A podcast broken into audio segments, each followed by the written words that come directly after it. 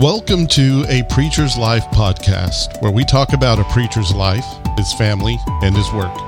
Here's your host, Doug Ellingsworth. Every lesson on life and time management eventually gets around to telling us to establish priorities. And to get to the priorities, we're instructed to identify the values and the passions that give meaning and purpose to our lives. But if you're building or revising your life plan, or maybe just establishing some new habits or resolutions, there is another set of passions and values that you need to consider. I call them consuming passions. And that's the subject for this episode of A Preacher's Life. So, if you're working on your plans and vision, there are certain components that, when considered all together, bring clarity to the process, and show you exactly what events and activities you should focus on. One of those components is your values. Values are the things, both tangible and intangible, that give significance to your life. Lose them, and life loses its purpose, and your self worth crumbles. Years ago, the company that produced the Franklin Planner had a training video that helped people define their values. This was back when the Twin Towers of the World Trade Center were still standing, but it still works. The instructions then said Imagine yourself on top of one of the Twin Towers, standing 110 stories into the sky. Feel the constant sway as the building moves with the wind. You look over at the other tower, and mean and angry men have something or someone that you dearly love and they're dangling it over the side of the building, taunting you. When they have your attention, they show you a cable that's been fastened to the corners of each building. It's tight and it's secure, and you can save whomever or whatever those evil men are threatening to drop off of the building. All you have to do is make that 200 feet crawl 110 stories above the sidewalk over that steel cable to the other building. The things that would compel you to climb out on that cable are the things you treasure more than life itself, and that reveals your values. Along with identifying your values, the principles that guide your life need to be identified as well. These are often expressed in I am statements. I am a man of integrity who always keeps his word. Or, I am an honest and fair stockbroker. Or, I am a loving and devoted mother. These are pretty simple ex- examples, but you get the idea. Another element that is essential to know is what are you passionate about? What activities excite you and make you want to get out of bed every morning? Now, there are other pieces of this planning pie that depending on who you talk to, are essential to creating your life plan and setting your goals for the future.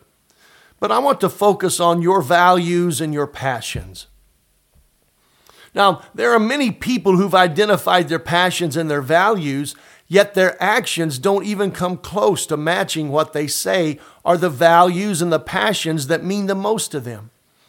I suppose there could be many reasons why, but one reason why some folks' walk doesn't match their talk is because instead of being guided by their stated values and passions, their lives are eaten up by their consuming values and passions.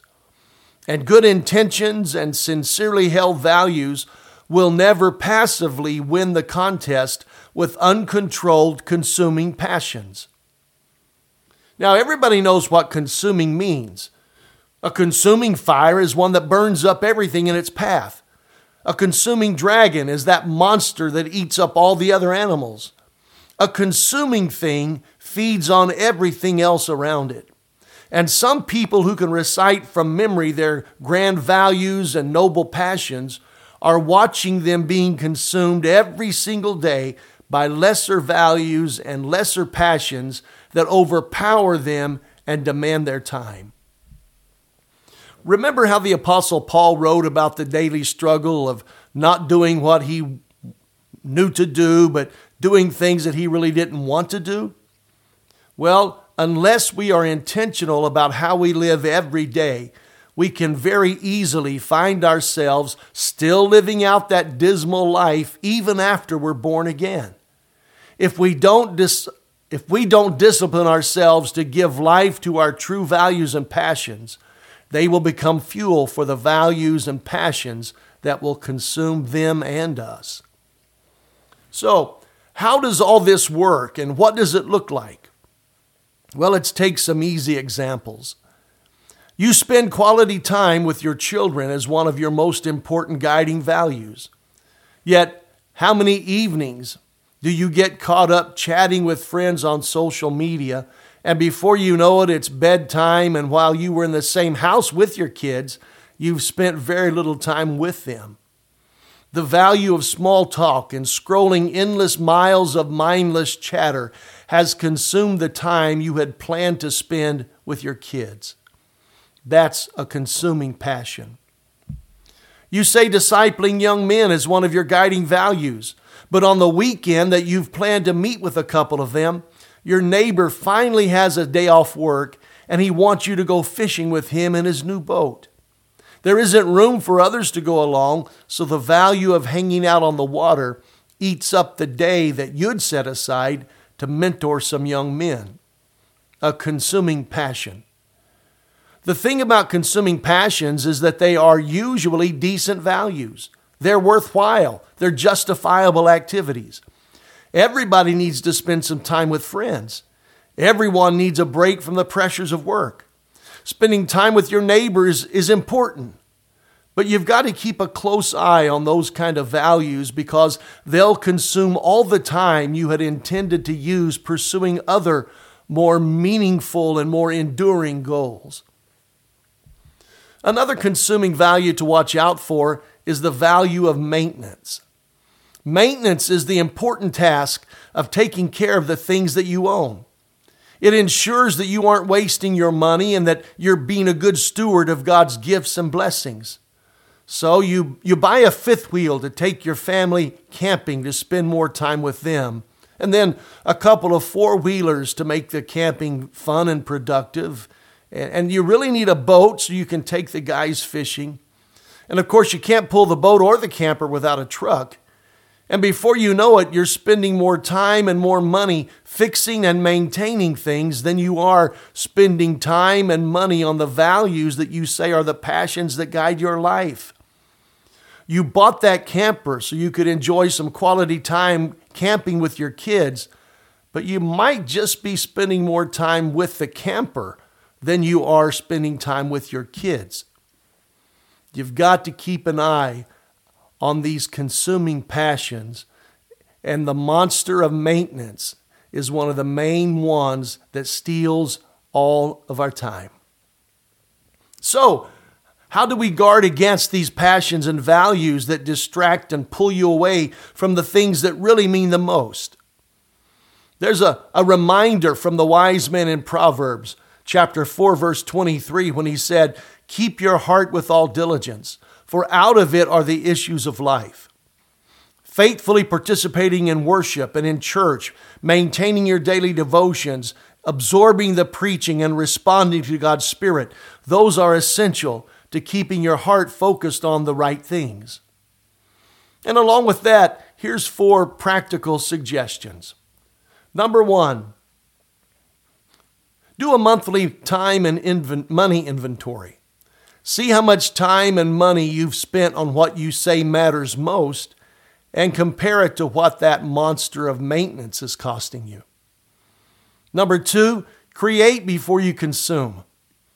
Do things that build the life you want before consuming things that eat up your time and usually are handed to you by other people. In other words, Spend time playing games with your six year old before scrolling through Facebook. Write a couple of chapters of that book you've been wanting to write instead of watching Monday Night Football. Number three, consider creating a vision board. Now, a vision board is a private place in your home where you post pictures or other images that represent the person you're striving to become or the things that you're working to achieve. Now, you might not see the need for a full blown vision board, but posting a few reminders about what's most important to you where they cannot be overlooked or ignored may help pull you back on track when your busy life is pushing you off course.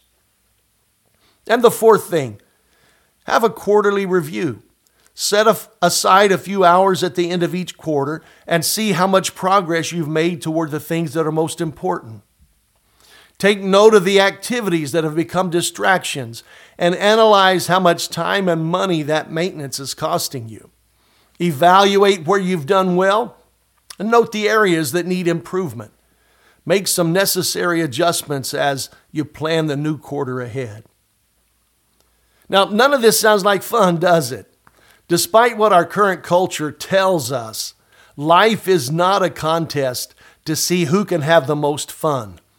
Fun certainly has its time and place, but building a successful life will require deliberate action and hard work. To build a quality life will require you to pass on some of the fun you see your neighbors enjoying. But when it's all said and done, you become the sum of your sacrifices. You've either sacrificed the hard work that a successful life requires to become the king of fun, or you've sacrificed some fun to build the life that will bless you and your family.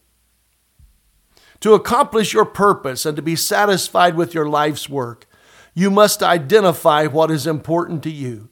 But you must also be able to recognize those consuming passions that will steal your time and eat away the opportunities that could make your life much more fulfilling.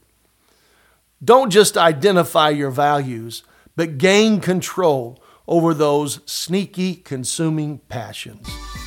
Thanks for joining us for this episode of A Preacher's Life podcast.